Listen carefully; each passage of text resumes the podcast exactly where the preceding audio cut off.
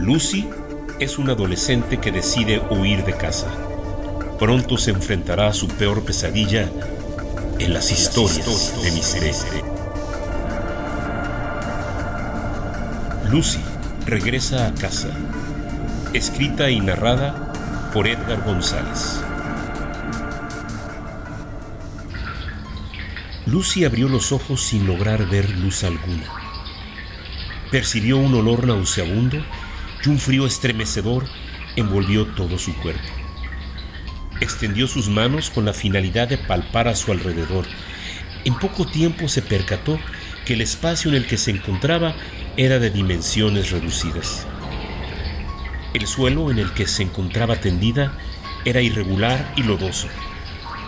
Intentó incorporarse y apenas pudo mantenerse semierguida antes de que su cabeza chocara contra lo que parecía ser un techo de cemento. Se dio cuenta que no llevaba prenda alguna y que su cuerpo se encontraba cubierto de tierra y lodo. No recordaba cómo había llegado hasta ahí. Lo último que venía a su memoria era una fuerte discusión con su madre que la reprendía una vez más por faltar a la escuela e irse a perder el tiempo por ahí. Recordó que, movida por la ira, tomó su bolso y sin decir palabra alguna salió por la puerta de la cocina. Caminó algunos cientos de metros por la pequeña carretera hasta que un auto se detuvo para preguntarle a dónde la podía llevar. No tenía más recuerdos después de eso. Sofía Romo era la madre de Lucy. Habían pasado ya dos semanas desde que su hija había salido por la puerta de la cocina y seguía sin tener noticias de ella. La policía local realizó las primeras averiguaciones y tras evaluar los hechos y las circunstancias, concluyeron que el adolescente de 16 años seguramente había huido con su novio. La policía aseguraba que este era un típico caso de una adolescente huida después de una discusión familiar, que lo único que podían hacer era esperar a que a Lucy se le terminara el dinero y que al sentirse lejos del hogar llamara para que fueran por ella. La regañadiente Sofía siguió las instrucciones de la policía, así que esperó con angustia por dos semanas más. Al cabo de un mes, desde su desaparición, Sofía estaba emocionalmente devastada. Creo que algo malo le sucedió a mi hija. Con voz entrecortada y lágrimas en los ojos, se dirigió así al jefe de la policía. Tengo mucha experiencia en estos casos, señora, y puedo asegurarle que ella está bien. Solo es cuestión de tiempo para que ella regrese sola, respondió con autoridad el capitán Velasco. Dentro de su prisión, los ojos de Lucy se habían acostumbrado a la oscuridad. Lograba percibir algo de luz que se colaba por una rendija en la losa que le servía de techo. Su sentido del oído se había agudizado y escuchaba lo que parecían ser voces. Con diezmadas fuerzas, golpeó repetidamente la losa de concreto y gritó lo más fuerte que pudo, pero nadie acudió a su ayuda. Agotada, decidió recostarse en el piso lodoso para tratar de conciliar el sueño. De nuevo escuchó las voces, pero en esta ocasión las palabras eran muy claras. Se trataba del inconfundible sonido de una televisión. Sofía estaba desesperada. Los días seguían pasando y no había noticias de su hija. La policía seguía indiferente y convencida de la teoría de que, eventualmente, Lucy regresaría al hogar. Era momento de que Sofía tomara la búsqueda por su cuenta. La vidente Madame Rosa se había hecho muy popular gracias a un programa de televisión. En vivo y en directo y ante millones de televidentes, presentaba sorprendentes demostraciones de sus habilidades extrasensoriales. En un desesperado intento por encontrar a su hija, Sofía recurrió a los servicios de la famosa vidente, y ahí se encontraba, frente a las cámaras de televisión y con varios objetos que pertenecían a Lucy y que eran la condición necesaria para que Madame Rosa pudiera visualizar su ubicación. La vidente tomó en sus manos uno a uno de los objetos mientras mantenía sus ojos cerrados. El silencio en el estudio era completo. Respiró varias veces, pausada pero profundamente, y después de unos minutos abrió de nuevo los ojos. Dígame, ¿qué es lo que ha visto? preguntó la afligida Sofía. Madame Rosa giró lentamente su cabeza hacia Sofía y la tomó de ambas manos. La he visto, aseguró con extrema seriedad. ¿Dónde está? Dígame por el amor al cielo, ¿dónde está? gritó Sofía, quien se encontraba claramente fuera de sí. La medium, sin perder por un segundo su seriedad, le dijo Lo siento, Sofía. Lamentablemente, tu hija ha muerto. Desde su prisión, Lucy acababa de escuchar lo que Madame Rosa había dicho por televisión. También logró escuchar el llanto desconsolado de su madre. No estoy muerta, mamá.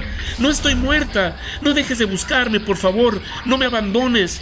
Perdóname por huir de casa. Gritaba Lucy en medio de una gran desesperación.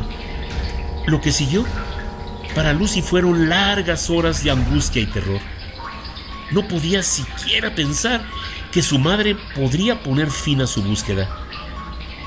Pero, ¿qué puedo hacer? se preguntaba una y otra vez.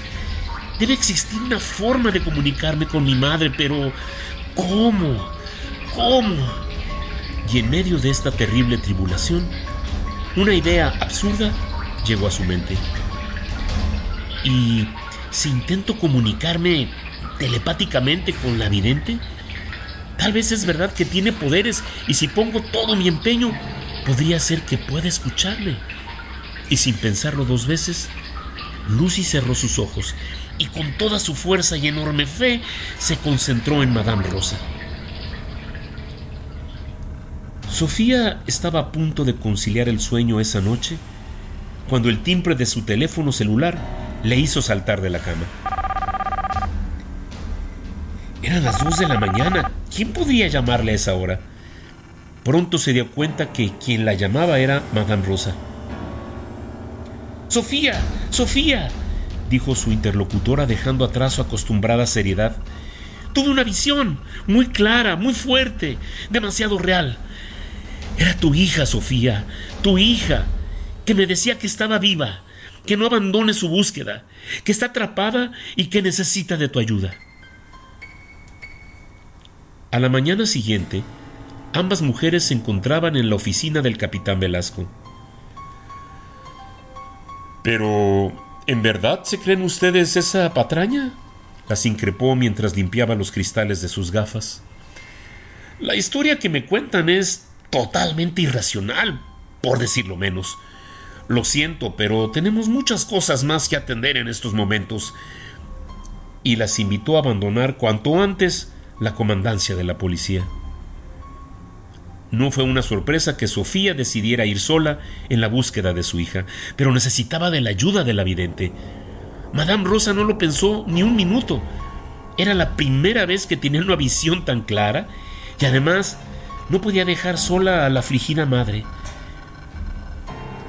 Siguiendo las instrucciones de la vidente, las mujeres condujeron por la pequeña carretera rumbo al norte. Al cabo de una hora, llegaron hasta una área boscosa. Madame Rosa le indicó a Sofía que saliera del camino y se internara en el bosque a través de una brecha de terracería. A lo lejos podían divisar una casa. Llegaron a la construcción sin hacer ruido. El lugar era tétrico. La casa parecía abandonada hacía mucho tiempo. Sigilosamente revisaron a su alrededor. Inspeccionaron el exterior y se asomaron por las ventanas sin lograr ver a persona alguna. Armadas de valor, irrumpieron por la puerta principal. En el interior de la casa solo había polvo y basura. Madame Rosa se detuvo intempestivamente y le pidió a Sofía que guardara silencio absoluto. Puedo sentirla, murmuró. Está en la casa. Cerró sus ojos y dijo en voz alta, Lucy, condúcenos hasta donde estás. Venimos a rescatarte. Unos segundos después, los ojos de Madame Rosa se abrieron de par en par y exclamó, Está dentro de la cisterna, por allá y señaló hacia una escalera que conducía hacia un sótano. Bajaron intempestivamente, llamando sin cesar el nombre de Lucy. Frente a ella se encontraba una cisterna cubierta con una losa de concreto. Es allí, gritó Madame Rosa. Utilizando un tubo a manera de palanca, las dos mujeres comenzaron a retirar la losa. Aquí estoy, Lucy. Aguanta. Ya casi te sacamos, le gritaba Sofía. Finalmente la pesada losa cedió, dejando al descubierto el interior de la cisterna. La euforia se transformó rápidamente en desolación. En el interior se encontraba el cadáver putrefacto de una jovencita que había muerto hacía más de un mes. Sofía cayó de rodillas al suelo al reconocer, sin duda alguna, que ese cadáver era el de su hija Lucy.